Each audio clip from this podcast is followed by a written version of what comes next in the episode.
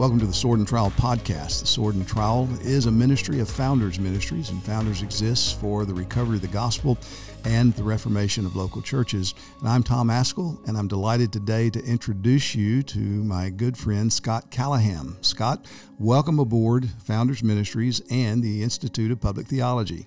Thank you so much. It's great to be here. Yeah, looking forward to introducing you to folks that listen to the Sword and Trowel, and then beyond that, as we come up on our conference in January, to the folks that will be attending there. Speaking of the conference, it is sold out. We anticipated this happening, and it has happened. There is a wait list, however. You can get your name on that list so that if we have any last-minute cancellations, we will let you know and provide space for you. But uh, thank you for the support of the conference, and pray for that conference as we get ready to welcome Voddie Baucham and Joel Beeke and Bradley Pierce and Paul Washer into Southwest Florida to address the issue of what is man. We have a pre-conference beforehand on uh, Christian nationalism. Voddie and I will be doing that, and we do have a few uh, seats available for that. So if you're interested in coming to that Wednesday night before the Founders Conference for that one-off time with Voddie and me, then you can sign up for that. And if you're signed up for the conference and you haven't signed up for our ministry update dinner, I encourage you to do that. It's a wonderful meal, and it'll be a time you can just hear more about what's going on with Founders and I O P T, some of the plans that we have going forward. We also still have our sale going on for the uh, uh, bookstore at Founders Press. So you can go to founders dot org, get on the uh, get in the bookstore, and see that we have what we're calling the holiday sale. Now, I've had some people say, well, why are you calling it holiday sale, not Christmas sale? It's because we started it in before Thanksgiving, and Thanksgiving is not Christmas. And so we're talking about all the holidays there. And if we extend it to New Year's, we'll just uh, include that one too. But there's a, a deep discount going on right now for Founders Press titles as well as uh, other items that we sell. Well, as I mentioned, I'm delighted to have Scott Callaham in the studio this morning. And Scott uh, comes to us having spent a year in New Orleans at the New Orleans Seminary there. And prior to that, uh, over in Singapore, where you have been a seminary professor for how many years total, Scott? Over there, that was six years. Six years there. And right. Before that, what were you doing? Before that, um, I was learning Chinese, because the purpose of me being in Singapore was to teach in the Chinese program at the seminary there. Okay. And you did learn Chinese. Right. And you've actually published in Chinese. Is that right? Right. Yeah. Tell right. us about that. Well, so... at the beginning, when God was calling us to do cross-cultural international missions, it was specifically a calling to do theological education, to train up Chinese pastors in Asia. And I knew that this would be tough mm. because Chinese, especially for English speakers, is a really hard language. So I, I kind of jokingly said to myself, how will I know that I'm actually doing this one day? Because it's so hard. And the joke was, well, I'll pick something impossible. And that would be to be able to use Chinese as a medium to teach Hebrew, mm. the main language of the Old Testament. So the day came where I stood in front of a class of twenty-five Chinese from China, teaching them via their language, teaching them Old Testament Hebrew. Yeah. And so the publication you're you're talking about is that towards the end of the time out there, I had the opportunity to teach the other Old Testament language, which is the minority language. Only one percent of the Old Testament is in Aramaic. Mm-hmm. So there did not exist an Aramaic textbook in Chinese. So I I published it in English, of course, also. That would be the easier one of the two yeah. for me, and then also in, in Chinese. And so the Chinese edition of Biblical Aramaic for Biblical Interpreters is published in Taiwan. Yeah, wonderful, wonderful. And you're also working on a Chinese uh, Christian songbook, right? Oh, that's right. So yeah. just before coming out here to Florida, submitted that to the publisher yeah. also. It, it's a collection of worship songs in Chinese. And it's just the kind of thing, like I, I think we experience, everybody experiences this in ministry, of just recognizing God equips for what he wants you to do. Mm. You know, you try to be faithful, but really everything is about God equipping. And one day in the ministry out there, I just started having this musical inspiration and, and, and realizing these are Chinese worship songs. Mm. Never heard these before. So this songbook, when it comes out, will have forty-one Chinese modern hymns. Yeah. So a, a great thing about the hymn format is you have the opportunity to develop some theology through the song. Mm. And I really like um, contemporary worship music that uses forms of music that we, that we all know, but usually there's only song space in the lyrics to come up with one idea. And that, that can be exactly what you need out of a worship song. But one of the strengths of the hymn format that we have inherited from the past is, well, you, you tend to have a verse, then the chorus. Mm-hmm. So the chorus is sort of the main idea. And then you go back to verse two, chorus, verse three, and so forth, however many verses you have. And through that verse structure of a hymn, you develop theology, mm. which is implicit teaching as you're proclaiming these truths, as you're singing them as a congregation. And that's just the format of the songs that I had the inspiration to write. So we're just excited to see that in twenty twenty-three, the, the Chinese songbook coming out. Yeah, well, that's great. We look forward to seeing that as well. So you're coming on board as the dean for the Institute of Public Theology. Uh, give us a little bit of your background. Uh, so, mm. I mean, how did you, where'd you grow up? How'd you come to Christ? Tell us about your family, yes. your training, and then we're going to jump into what's going on with I O P T. Right, right. Well, so I grew up in Houston, Texas, mostly, and came to faith around age fourteen. Mm-hmm. And when I say that, that, that sounds like, oh, was that all? That, is that the whole thing? And for those of us who grow up in Christian homes and have that blessing, mm. there is something that's that's beautiful and natural about coming to faith when you're in that Christian home environment growing up. And that's just what happened with, with me. It's what happened with my younger sister growing up in Houston. And not everybody has this experience, especially in our modern era where we're moving around a lot. We're becoming Floridians now. Mm-hmm. But uh, growing up in that church, this is the church in Houston that not only I came to faith, proclaimed that faith publicly through baptism, and then was licensed and ordained as well mm. in the home church that we mm. grew up in. Yeah. So God uh, sent me out of there in an in a path that I, I could never have come up with this plan. So this is God's plan. And we we continue to try to live God's plan here because the the script, once it's written, is beautiful mm. and better than anything we could have come up with. So God God led for me to go to the U S Naval Academy for my college. Mm-hmm.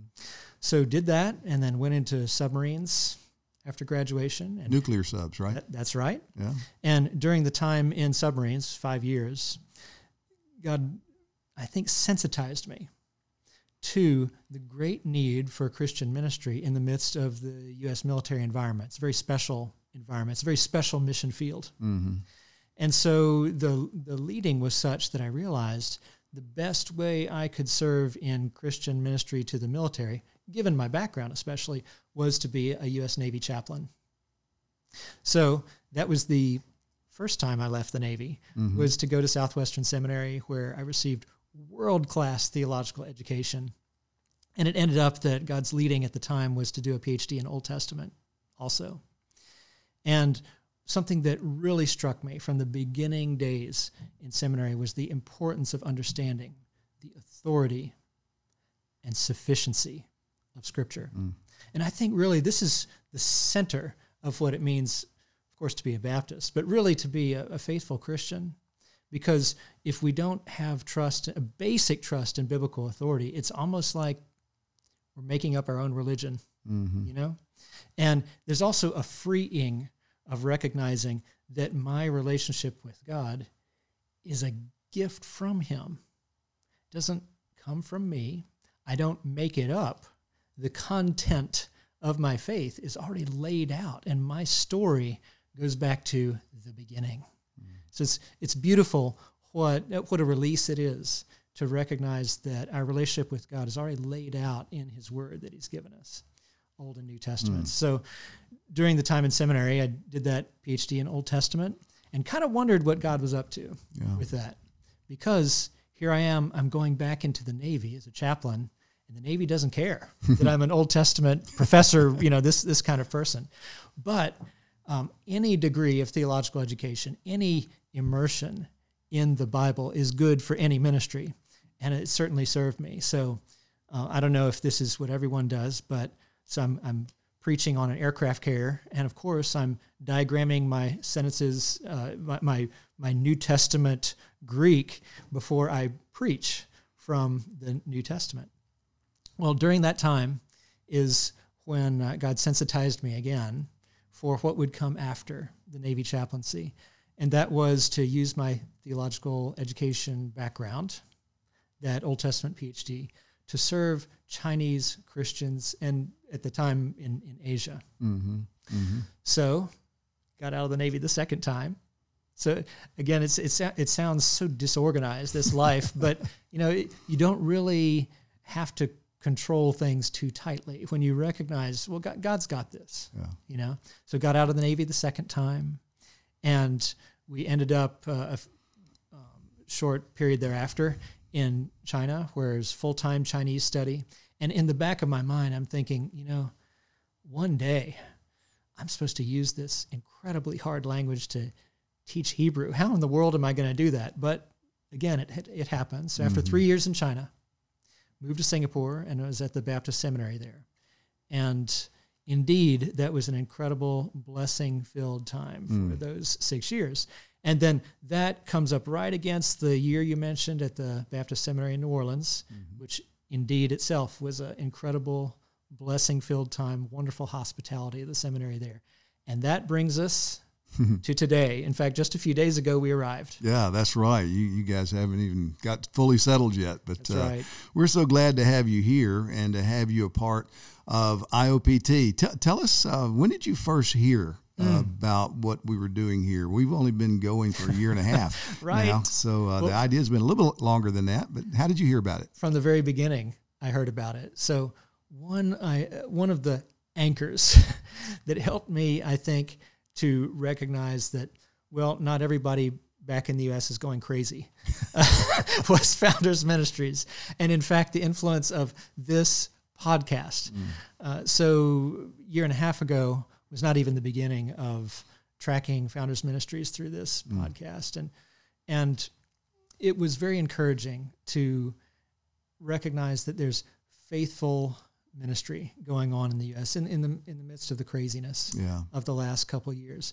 And by faithful, I'm talking about trust in the authority and sufficiency of Scripture shining through everything, mm. you know? Mm-hmm. And so that was the message I was hearing from the podcast. Mm-hmm. And then one day, there's the announcement of the Institute of Public Theology.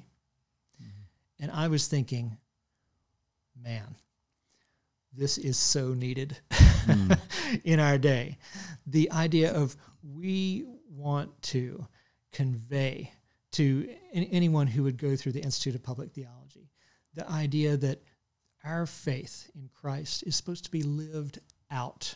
Mm-hmm. And by lived out, it's not the sort of lifestyle evangelism living out where people can see from how we mow our yards, you know, how we buy our groceries, not how we drive our cars, not just those things, but from our actual proclamation mm-hmm. of the gospel, what is different about being a Christian. And the public theology angle is what seemed to be missing the last couple of years from formerly dependable, sort of staunch yeah. leaders in evangelicalism, where there was sort of a, a retreat, it seemed, from the public square. Yeah. And so, you know, again, we were just, we were overseas. We weren't over here. I'm just trying to serve faithfully over there in that context that, that God gave us. But Institute of Public Theology was an encouragement for me to know, okay, there's at least one ministry, and there is more than one, but mm-hmm. there's at least one ministry in the U S which is thinking rightly about the place of Christianity in the believer's life, in the church's function, in society, mm-hmm. you know, th- these kind of things. So so that's the beginning. So from the beginning of the mm-hmm. announcement of the Institute of Public Theology, I was very excited, and I looked at everything I could on, on the webpage to find out more about it, and, and saw Uh, the ambitious plan mm. for what was to come, and, and just started to think, well, you know, it it would be just the greatest honor if I could be of any any part of that. Mm. Amen. Amen. Well, we're delighted that you're here. It's amazing how God providentially has worked this all together uh, to bring us to this point. Um, our our burden for I O P T is recognizing and proclaiming Christ above all earthly powers. Uh, we don't think there's any place, anywhere, any subject that is immune to the lordship of Christ. And we want to see people trained biblically to think about this. We're very much church-based, and so if you're not in, integrally involved in mm. your church, you don't have people that are willing to commend you to this institute, then you know, you can't study with us. But if that's true, if you're grounded in a church, you understand the lordship of Christ in a local church, which is the foundation, the headquarters for what we're to do on earth, then I O P T might have a place for you to help you flesh out your thinking theologically in looking at the world through the lens of Scripture, because everybody has a worldview. We want our worldview to be increasingly consistent with and informed by what God has revealed. So we're in our second year. So we've got Voddie Baucham coming up to teach in January, a course on the uh, Confession of Faith and Worldview. Uh, that class will be right before the Founders Conference. And we got a couple of classes scheduled already in the, the fall. In fact, we got one scheduled uh, in the summer and uh, in the next Next fall, we got some scheduled this spring of twenty-three. Tom Nettles is coming, a mutual friend of ours, and he'll be teaching part two of his church mm. history course. And then we also got Jim Renahan coming, yes. who is, uh, for my money, the living expert on the Second London Baptist Confession of Faith. And he's just written this book. We have it at the printers. We're waiting to get it. God willing, we will have it here um, by the conference. We're, we're doing everything we can to have it available for the first time at the conference. But Jim's going to be teaching his symbolics course just on the, the basis of um, confessions of faith and their utility in Christian life and in uh, the life of the church. And so these are courses coming up. Carl Truman's scheduled to teach for us in the summer. Uh, we've got an ecclesiology course coming next fall. So lots of lots of things going forward. But the, the ingredient that we needed to kind of help us move forward in even some more ambitious ways is a dean. And again, God has, has given you to us, and we're excited about it. Uh, you and I were talking about some of the plans that we have already in place. They need to be fleshed out a little bit more. Again, we hope to announce them at the conference, if not before. But I'm as excited as I've ever been mm. about any initiative that Founders has been involved in now for forty years uh, about I O P T. It's mm. it's incredible. I think it's timely. And I think that you're the man to help steer us into this future where we can be serviceable for men and women, for the Church of Christ, for generations to come. So, again, delighted to have you on board. So what would you say, Scott, to uh, knowing what you know, and you've, again, you looked at it from the outside, and then now you're kind of getting your feet wet from the inside, but you had a perspective being overseas, yes. kind of watching what was going on back here in America while we were living through it, and I was disoriented for a while, and yes. I think a lot of people were, and more and more have kind of gotten clarity over time, but in those early years, Uh, when when I was getting some clarity, it was confusing because some of my good friends were not seeing things the way I was, and I'm not saying right. I saw everything just right, right, but boy, there were some dividing lines that came that none of us would have ever imagined uh, ten years ago. Yes. But there you are in a different place. Right. And did some of these uh, these impulses of social justice, critical theory, make their way over to where you were? And, and what was your observation yes. looking back over here? Well, you know, so your perspective is extremely valuable, the perspective from within, right? So what we're talking about for me is the perspective from without, right. looking in, mm-hmm. because there, there's actually a Chinese saying that you don't know what the mountain looks like if you're climbing it. Uh, mm-hmm. You see it from over here, and you can see maybe the people climbing the mountain, this kind of thing, and now from over here you actually see what the mountain looks like. Yeah. And perhaps you could wish... you could tell the people, no, don't go that way, yeah, yeah, yeah. this kind of thing. So um, so that's what we're talking about. So did the the issues of social justice make it over to, to Singapore? Well, in, in some ways, yes, we, we did see it. And the whole world, I think, was sort of in an uproar over the global pandemic. Mm-hmm. And, and so I think everybody was trying to find their footing uh, at the beginning of that. So... looking back to the U S, what seemed to me to be kind of um, major fault lines, so to speak, and I, I think a big one would be trust in the authority and sufficiency of Scripture, mm-hmm. where what I have seen the last few years is that I think every evangelical knows that they need to sort of pledge allegiance to biblical authority. Because the moment you sort of publicly say that the Bible could be wrong about anything, mm-hmm. you know, so this is, we could discuss this in terms of inerrancy or something, but, you know, in any situation where an evangelical might say that we need, you know, just right out in front, we need something other than the Bible because the Bible's not authoritative, they know that that's not the right way to talk. Mm-hmm. Just, we've had the years yeah. of experience to know that's not the, not the right way to talk. But the way you know really that biblical authority is active is the idea of biblical sufficiency, mm-hmm. meaning authority really doesn't mean much if there are other authorities. That's right. The final authorities, yeah. Right, right. So the Bible is not first among equals. It is the authority, right? So the authority, that concept leads us to sufficiency. And so what I saw from outside is those who would return to their Bibles to try to make sense of the world might have been knocked off balance by sort of unprecedented events that were happening.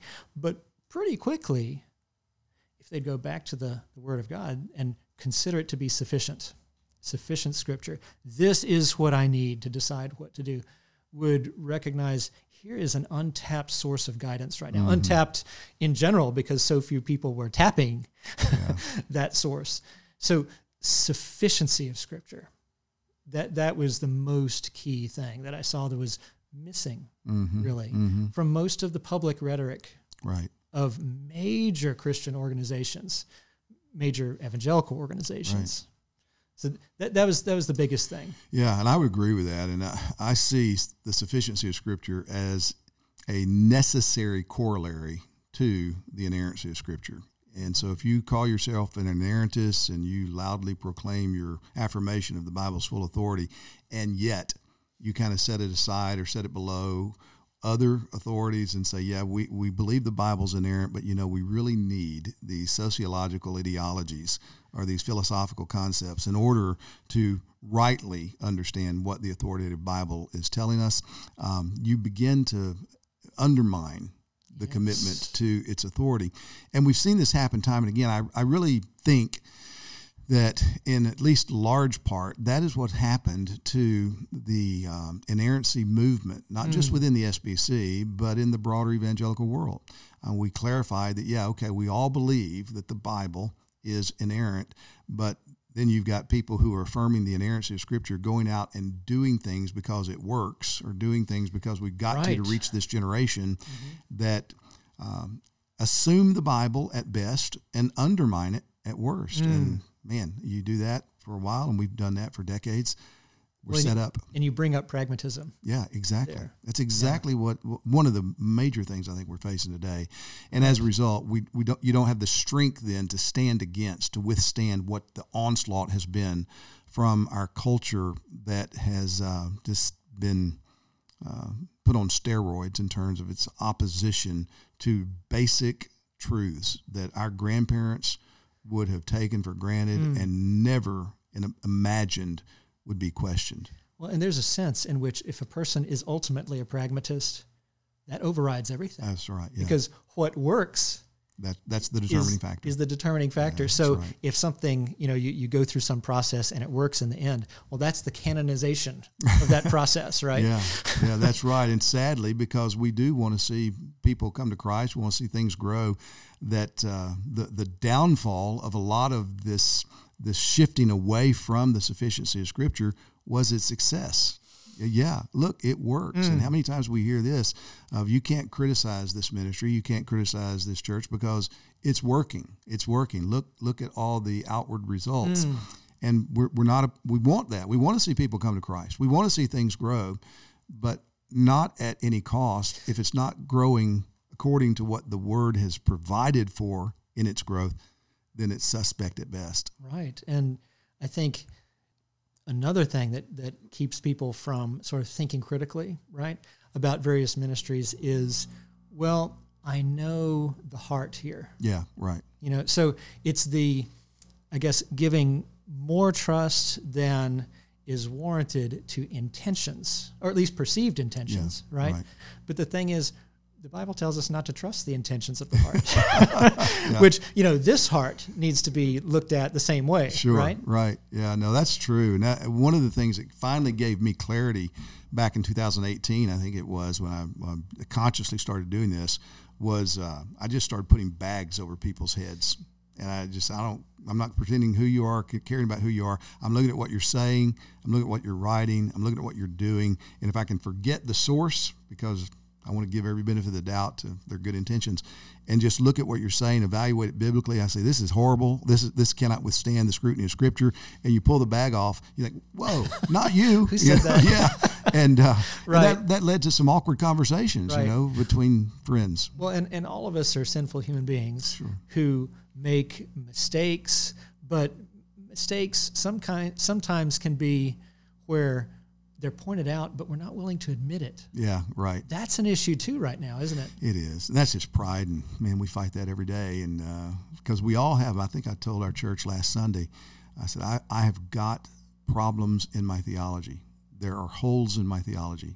I just don't know where they are, you know, and if you can help me find them, if I'm responding rightly, I'll thank you, you know, but sometimes they, things can be pointed out to you and you don't respond properly because you've held to it so long or you've thought you had it right. Well, and I think people can see that when a person, you know, you're you're taken to task for something you've said where mm-hmm. it, it really, you, you, you can pretty, you can see pretty quickly this is not a biblical position. Mm-hmm. And then if that person then goes, you know what, mm, you're right.